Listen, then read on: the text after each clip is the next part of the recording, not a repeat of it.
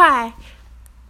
Welcome to the podcast Planted Nearby Streams of Living Waters. And today we're going to talk about life words and life verbs.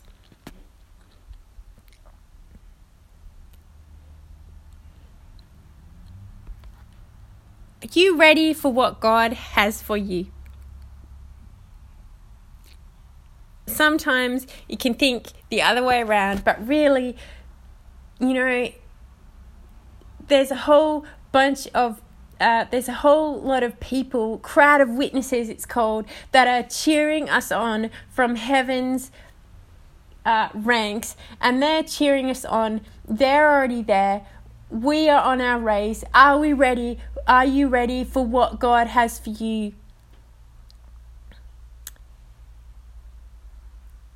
Life words is something that are the at the core of what keeps us st- strong with our calling. There's the many people, lots of people in the Bible we you look at, read in the Bible, have had this as something that has kept them. Jeremiah 1 and I actually read this to to Daniel today, my son, because he just happened to be there just when I'd read it, and he rolled up and he said something, and I was like, "Hang on a minute!" It says, verse four: "The word of the Lord came to me, saying, Before I formed you in the womb, I knew you. Before you were born, I set you apart. I appointed you." And then um, you know, verse 6, it says, Ah, sovereign Lord, I said, I do not know how to speak. I am only a child. But the Lord said to me, Do not say I'm only a child. You must go. I will send you and say, you know, uh, whatever I command you. Do not be afraid of them, for I am with you. And it goes on. And it's like, there's always things that, whether it's Jeremiah or whether it's Gideon, there's going to be something that's going to come up that's going to be like, oh, but this oh, but that. But you know what?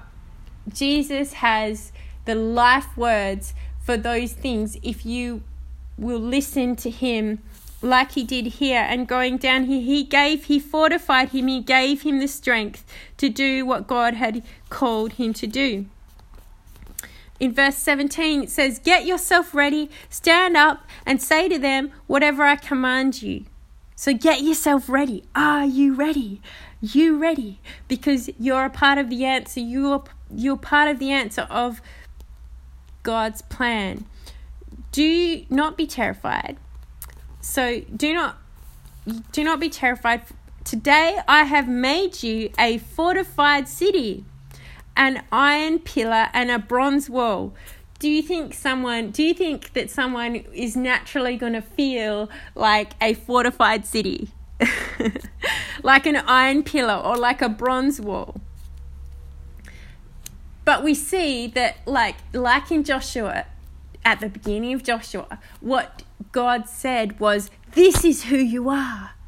And you think Joshua was feeling like that? I don't know if he was, but this is what God said. This is who you are. He said, This is who you are and this is who you're going to be. And this is life words. We can speak this over others. We can hear this, the Holy Spirit. And when you listen to his voice, very often it's life words that just picks you up and just sets you apart again, again, and again. And to say, this is who you are. You are fortified, you are strong.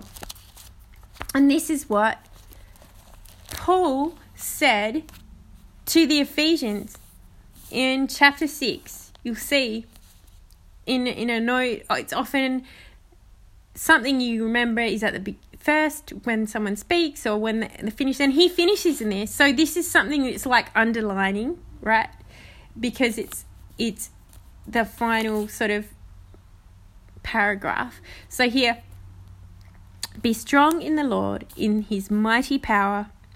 Put on the whole full armor of God so you can take your stand uh, you know, against the devil's schemes. For our struggle is not against flesh and blood, but against rulers, against authorities, against the powers of this dark world, against spiritual forces. And it goes on to say all of the things that is going to keep us strong because he wants us to be stand firm. And the one that the verse that I really wanted to to highlight is and with your feet fitted with the readiness that comes from the gospel of peace. And the gospel of peace is such a wonderful thing. Isaiah 52 7 says, How beautiful on the mountains are the feet of him that brings good tidings, that publishes peace, that publishes salvation, that says to Zion, Your God reigns. And the call romans 10 15 how shall they preach except they are sent? And then it, it goes back to the isaiah scripture as it is written how beautiful the feet of them that preach the gospel of peace and bring glad tidings of good things. So these two scriptures and this scripture in ephesians it's those two scriptures are based from the Isaiah scripture, which is it's the call. It's the call. How can they preach except they are sent? And you are sent because the call has gone to you. And you get that when you make peace with Jesus. When you go to tell the gospel, you have peace. The gospel is to be a peacemaker. People say, Have you made your peace with God? Jesus is what peace with God is. Jesus is central to our life call and central to this salvation message.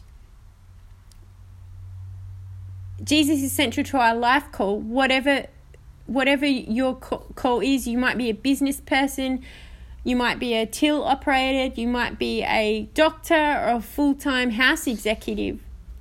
Whatever that you're called to, whatever that you do, Jesus is central to our life call. And Peter, who's who's who he was a fisher person. He he caught fish for a living, and he was called. And even when, you know, he had a te- he had a story And from that story is where he gave a story. So he made peace with God. You know that when he denied Jesus three three times, and then you know he would have been absolutely just like, oh, don't. What did I do? You know, and it's like it says that it flashed in his in his in his mind like when the rooster crowed that Jesus had said those words. But that became this story. And then after that, how Jesus really, he got, he made peace with Peter. He was this reconcile. There was this moment where he, re- there was reconciliation where, where Jesus said, "Do you love me? Feed my sheep. Do you love me? Feed my feed my lambs." and it was like the three times that he'd denied him is this beautiful picture of how and then this was the gift that now this was the gift that Peter had to give to other people because us making peace with God through Jesus is then our gift that we give like the gospel is a gift to give to others and that's why how beautiful are the feet of those who preach the gospel of peace.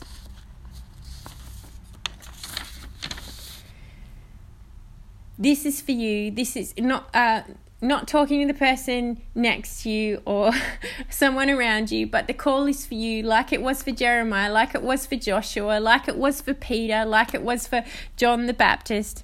The call is for you. And when you know who you've been called from, when you've heard his voice, you find that you are fortified for what you're called to. The call is from Him, it's through you, and God will, He uses people and He will use people, and His church is through you to others. Like Peter discovered what God had called him to, and it was to build the church and to just uh, be a vessel for to bring people to know Jesus. And we all have that calling of it's a gift. And we see here in this verse 2 Corinthians 5 18 to 21. And all things are of God, who has reconciled us to himself by Jesus Christ and has given us the ministry of reconciliation. It's a gift. He has given us the ministry of reconciliation. What's your story? My story is when I was 18, like I was on a journey and I was frustrated because I I wanted to make myself right with God. And and it wasn't until I had read this verse like and it brought it back to my memory the other day in a devotional uh, have you stopped trusting in yourself and started trusting in Christ alone for salvation? is what the devotional said and it just brought it back to me and i remembered it was a huge revelation for me at 18 as simple as it is i discovered that to be saved is to have trust fully with jesus. I am forgiven as i trust. What a truth and what light that has brought. Now that's my testimony and my gift. So you have a gift too uh, is to yeah just tell people hey like Jesus is enough for you. And uh, yeah, so that is the verb part of it. Life verbs. Life verbs is when you've got such a revelation that, you know, this is what what I'm called to be part of the answer to and to be laying a hold of what Christ has he has given us this gift and and it's not a heavy trip. It's something to be joyful about because it's a gift. It's been given to us as a gift and that is the wonderful thing about the gospel. Thank you Jesus. Thank you Lord Jesus for this gift of reconciliation that we have this gift of being able to tell people about Jesus and stir that passion up and and also just just by the life that we live that people might be drawn to the light of Jesus in and uh, or through our lives our life. And uh, yeah and I just I just I just praise you and I just thank you for who you are Jesus and God what you've done. And and Lord Jesus I just thank you for that fervor that is found in your Holy Spirit to be full filled with the Holy Spirit and with faith. In Jesus' name, amen.